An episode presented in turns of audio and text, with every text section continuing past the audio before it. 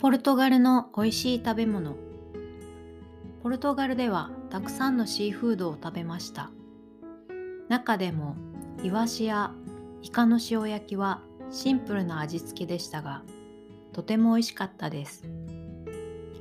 ビファーニャは豚の薄切りをパンに挟んだ料理ですがコンガというお店で食べたビファーニャは少し辛くて癖になる味でした。エッグタルトもポルトガルの名物です。毎朝カフェで朝ごはんにエッグタルトを食べていました。店によって味が違いますが私たちが毎朝通ったカフェのものは甘すぎずちょうどいい甘さで美味しかったです。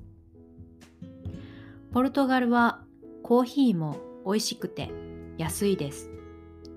私たちはいつもエスプレッソを飲んでいましたがイタリアで飲むものと同じぐらい美味しかったです。